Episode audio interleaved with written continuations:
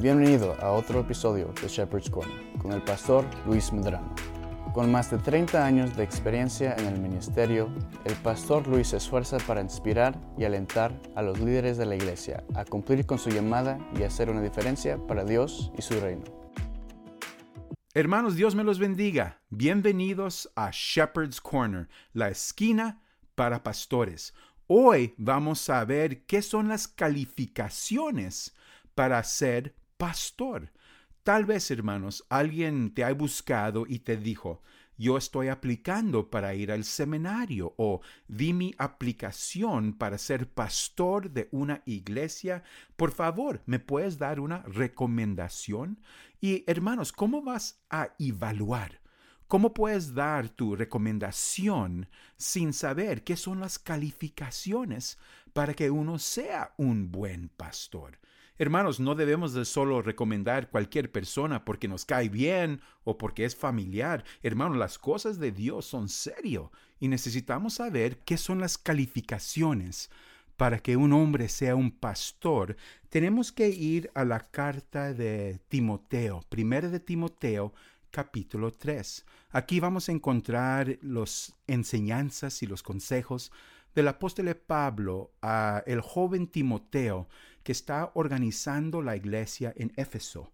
Y ahí el apóstol Pablo le dice, mira, si vas a buscar pastores y ancianos, estas son las calificaciones, estas son las cosas que debes de evaluar para poder ser calificado a ser un pastor.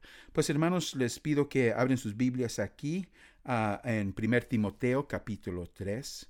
Dice, pero es necesario que el obispo, siendo el pastor en esta ocasión, sea irreprensible. Hermanos, esa palabra irreprensible significa que una persona no es de doble ánimo, no es un hipócrita. Significa que lo que dice con la boca vive con su vida. No anda diciendo una cosa y haciendo otra. Ser irreprensible significa que la iglesia, la comunidad, no puede decir que él anda haciendo cosas que traen mal testimonio a la iglesia o a Jesucristo. Es una persona que es honesto, de buena ah, reputación en la comunidad, es irreprensible. Nadie puede acusarlo de algo. No es hipócrita. Vive una vida honesta. Y seguimos aquí, dice, pero es necesario que el obispo sea irreprensible, marido de una sola mujer. Yo sé, hermanos, que hay muchos desacuerdos entre teólogos y pastores, pero tengo mucha confianza en que después de varios años de estudio, viendo esta escritura, ah, que lo que está compartiendo aquí el apóstol Pablo, quien vive en un tiempo donde hombres se casaban con más que una mujer,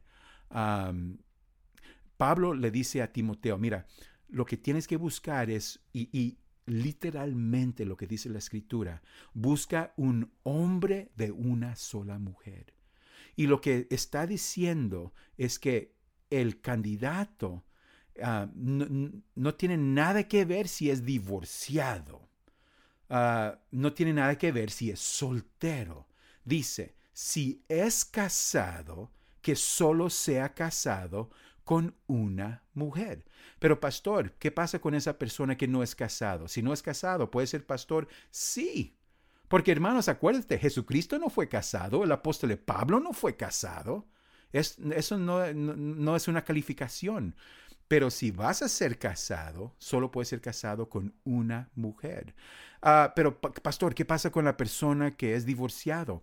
Pues hermanos, en ese caso tenemos que tomar un poquito más tiempo y investigar cuáles fueron los detalles de ese divorcio, quién tenía la culpa, cuáles fueron las razones, porque ser solo divorciado no es suficiente para descalificar un hombre del ministerio de pastor, porque hay muchos pastores que no es culpa de ellos. Otras cosas suceden en la vida y fueron los víctimas y, sí se tiene que ver en los detalles. Pero si un hombre se divorció y ahora está casado con otra mujer y con ella hay encontrado una buena pareja y tienen buen testimonio y están viviendo una vida recta ante Dios irreprensible, no hay razón por qué no puede ser pastor. Pero sí tiene que ser ah, un hombre de una sola mujer, solo casado con una sola mujer. ¿Sí me explico? Good. Dice que eh, esta persona es, tiene que ser sobrio, sobrio. Habla, hermanos, de la experiencia de un hombre, del juicio, que muestra en sus decisiones que es inteligente y usa bien las enseñanzas de la Biblia, sabe cómo aplicar la Biblia a su vida y por sus decisiones, cómo vive su vida, da testimonio de tener buen juicio. Es una persona que piensa con una mente clara. Eso es ser sobrio. Pero sí aquí, prudente. Ser prudente es una persona que no es impulsivo. Primero piensa bien las cosas, después habla. ¿Has encontrado gente que hablan primero y piensan después? No, no, no. Esta persona prudente toma su tiempo en sus decisiones, piensa antes de hablar y siempre muestra esa paciencia para escuchar antes de hablar. Es una persona prudente.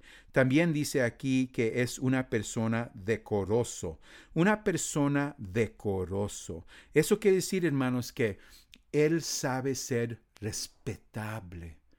Él entiende que su papel como pastor demande que él sea un hombre de dignidad que no ande ahí como payaso, que no ande haciendo cosas que trae una mancha al nombre de la iglesia o de Jesucristo, a la iglesia o de Jesu, el nombre de Jesucristo. Hermanos, esto es muy importante. Un pastor entiende quién es y entiende quién no es.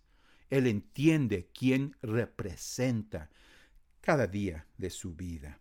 Dice que es hospedador, hospedador.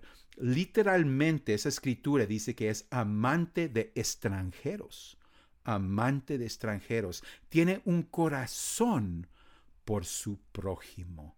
Ora, está en oración por los que tienen necesidad, se preocupa por la gente y cuando Dios le abre la puerta, le ayuda a su prójimo, muestra un corazón de cariño, de amabilidad con su prójimo. Es una persona hospedador y siempre trata de mostrar esa bondad con extranjeros y sus amistades.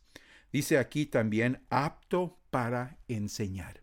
Hermanos, es importante que entiendes que un pastor uh, debe tener el don de enseñanza, pero no todos los ancianos, no todos los que son ancianos van a ser aptos para enseñar, porque quiero que entiendes, pastorear es un verbo, es una acción, no es una oficina.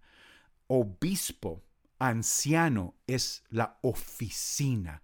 Y una iglesia va a tener varios ancianos, pero no todos son pastores. Y lo que dice aquí es que todos los ancianos, todos los que tienen esa oficina del ministerio cristiano, tal vez no tienes el don de predicación, pero tienes la capacidad y la disponibilidad de dar estudios. ¿Qué pasa si algún día el pastor está enfermo o no puede llegar? Entonces los ancianos, los que tienen la oficina y la responsabilidad de cuidar la iglesia, tienen que estar listos, siempre tienen que tener un mensaje listo para compartir. Aptos para enseñar significa que toma tiempo en las escrituras. Él estudia y se prepara. Amén. Pues seguimos adelante aquí. ¿Qué más dice aquí? Dice que, uh, versículo 3, no dado al vino, no dado al vino. Hermanos, lo que está significando aquí. No te enfoques tanto en el vino. Lo que está diciendo aquí es que no sea esclavo a ninguna cosa que lo va a dominar. No solo vino, pero puede ser cigarro, puede ser droga, puede ser sexo, puede ser comida, cualquiera cosa que puede captar su alma y ser distracción de las cosas de Dios. Y, y él tiene que tener autocontrol de su vida. Solo porque está pasando un mal día o porque hay problemas en la vida, eso no quiere decir que se va a descuidar y, y hacer cualquier cosa. No, es una persona que tiene autocontrol y no, no se abusa él mismo. Pues, ¿qué más dice aquí? No pendenciero. Wow, aquí cuando, cuando habla de eso, habla de una persona que no es violente. Ah, me acuerdo una vez alguien, hubo un problema en la iglesia y les dije, ¿le van a decir al pastor? No, no le vamos a decir al pastor. ¿Por qué no? Porque se enoja. Es muy corajudo el pastor. Hermano, si tu pastor es muy corajudo, entonces no es pastor. No, no puede ser una persona que tan fácil cae a, pleitos, a coraje, menos a violencia. No, es eh, un pastor, una de las calificaciones es que tiene autocontrol.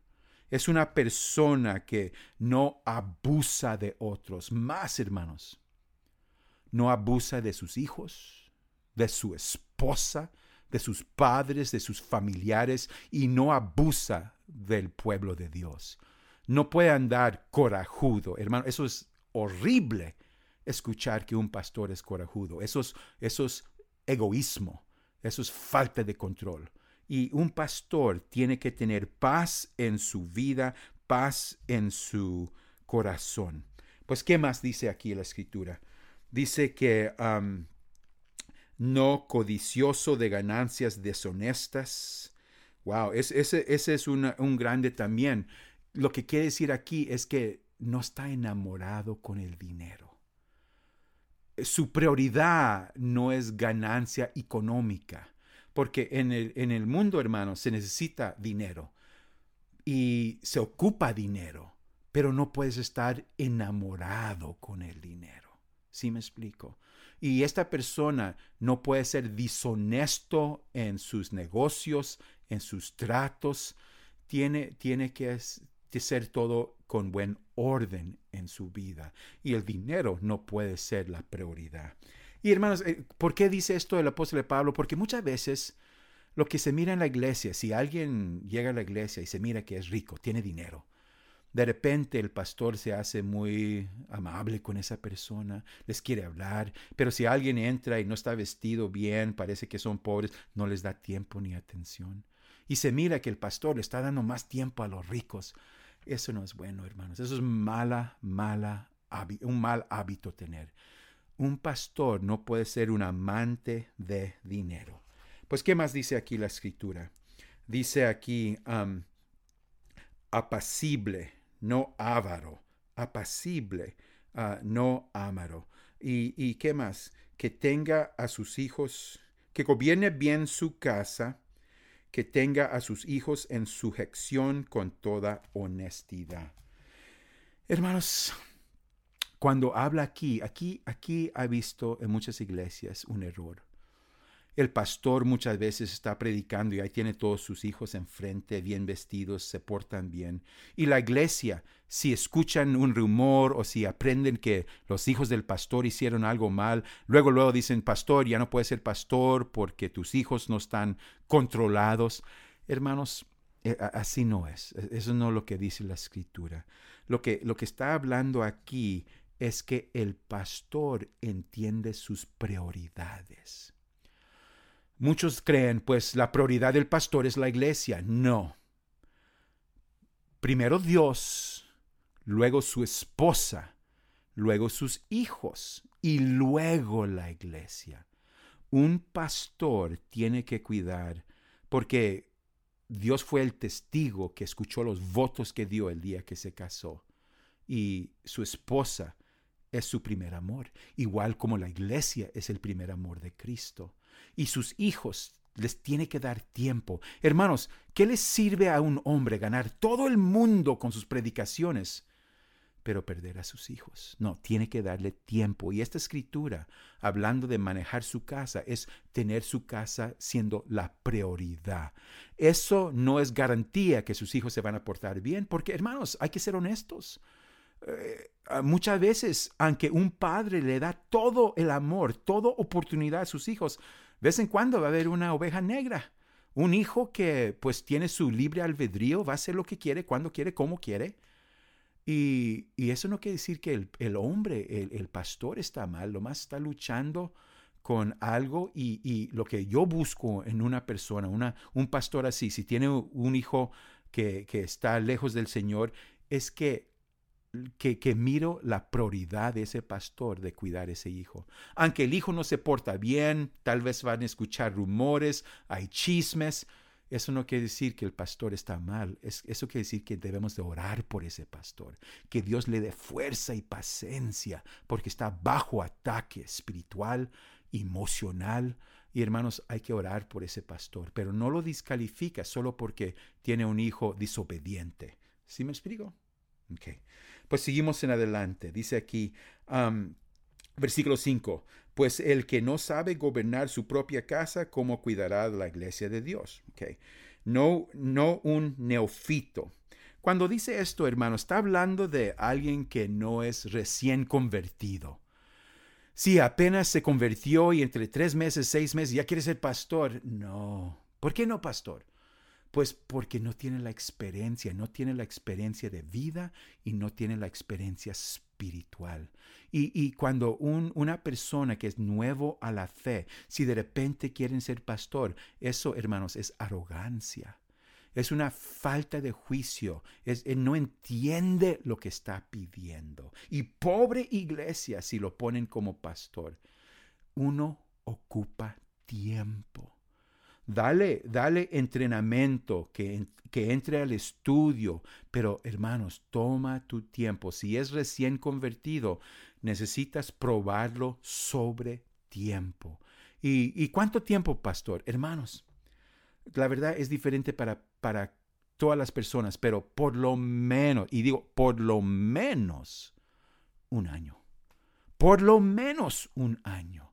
Debe de ser más, pero por lo menos un año antes de empezar el tiempo de entrenamiento, porque ocupa tiempo en las escrituras. Hermanos, yo he encontrado pastores que solo porque quieren ser pastor y, les gusta predicar, no es suficiente. Tienes que tener la capacidad, no solo espiritual, pero tomar tiempo en los estudios. Yo he enfrentado, yo he encontrado pastores que ni saben los libros de la Biblia. Ah, cuando les, les pregunto preguntas de la Biblia, no saben dónde está. Eso muestra que esta persona no ha tomado tiempo. Y hermanos, yo creo que eso es el énfasis aquí. No, no sea neofito, porque uno para prepararse para el ministerio ocupa tiempo, experiencia de la vida y espiritual. Pues, ¿qué dice más aquí? Dice, dice la escritura, ah, no sea que envaneciéndose caiga en la condenación del diablo, envaneciéndose. esto, es, esto es demasiado importante, que no, que no tenga vanagloria, que no sea arrogante, porque ese tipo de persona el diablo lo, lo va a usar. Versículo 7. También es necesario que tenga buen testimonio de los de afuera, para que no caiga en descrédito y en el lazo del diablo. Hermanos, no solo de la comunidad, pero de la esposa. Cuando yo miro a un pastor, yo no miro el hombre, yo miro a su esposa y digo, ¿qué, qué estoy leyendo en su cara? Porque ella conoce a su esposo mejor que cualquier otra persona. Y yo, por lo menos yo, es mi experiencia, yo aprendo mucho en cómo la esposa habla de su esposo, porque sus hijos, la esposa, esas son las personas que, que lo han visto, no solo en la iglesia, pero en la casa. Y cuando una esposa muestra un cariño y un amor, el apoyo por su esposo, mm, hay algo bueno ahí. Este, este, pastor sabe manejar su casa, tiene el apoyo de su esposa, sus hijos, y todo está bien. Y, eso es bueno, hermanos, porque muestra que el pastor sabe amar a otro. ¿Y quién mejor amar que su esposa, verdad? Pues, hermanos, estos, estos calificaciones que el apóstol Pablo le dio a Timoteo son demasiado importantes.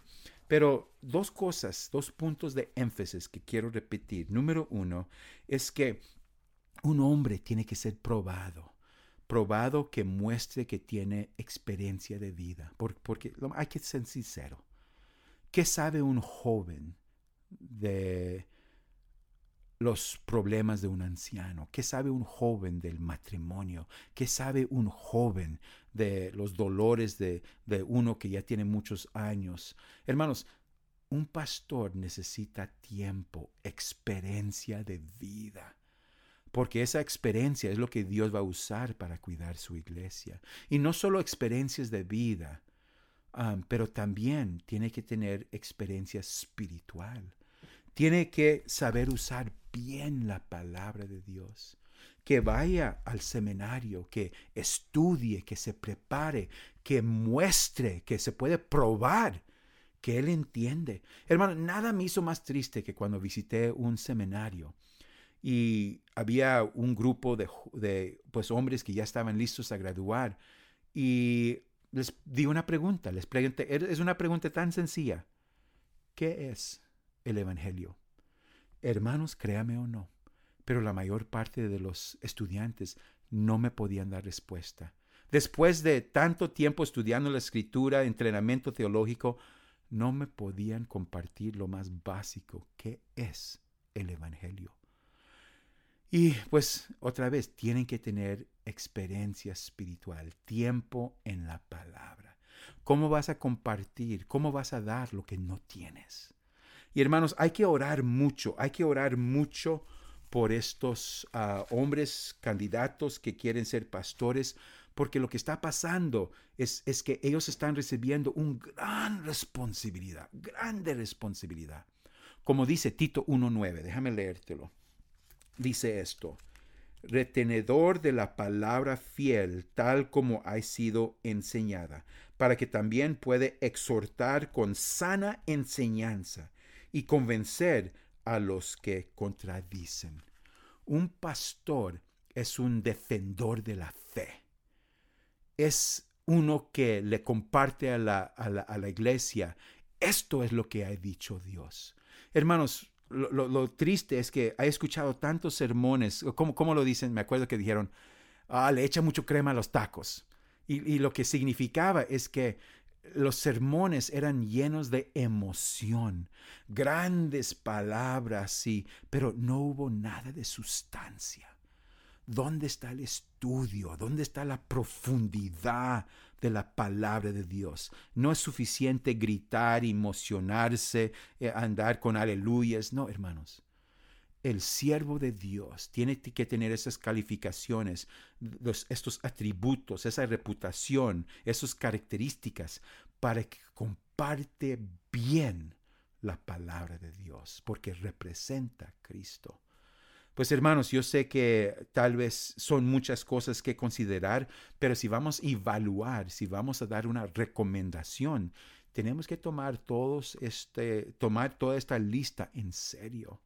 Y solo porque es tu ah, familiar o amigo, hermanos, por favor, tome tiempo en oración y pregúntele al Señor, este hombre, tiene estas calificaciones. Yo sé que no, nadie es perfecto, nadie es perfecto, pero por lo menos debe tener la mayoría de estos áreas bien en su vida. Y donde hay defectos debe de poder mostrar humildad y una capacidad de crecer. Pues hermanos, si tienen preguntas, por favor, márquenlos ahí abajo en los comentarios. Y si les gustó este video, ponle un like y voy a seguir compartiendo ah, más información para ustedes que quieren ser pastores, para que sean preparados, útil para el Señor, que sean una espada filosa en la mano de Dios. Pues hermanos, que Dios me los bendiga y acuérdese, siempre estoy contigo. Estás escuchando Shepherd's Corner, un ministerio de AP4U. Para apoyar este ministerio con una donación deducible de impuestos, Haga clic en el enlace de la descripción o visite nuestra página web en www.alwayspullingforyou.org.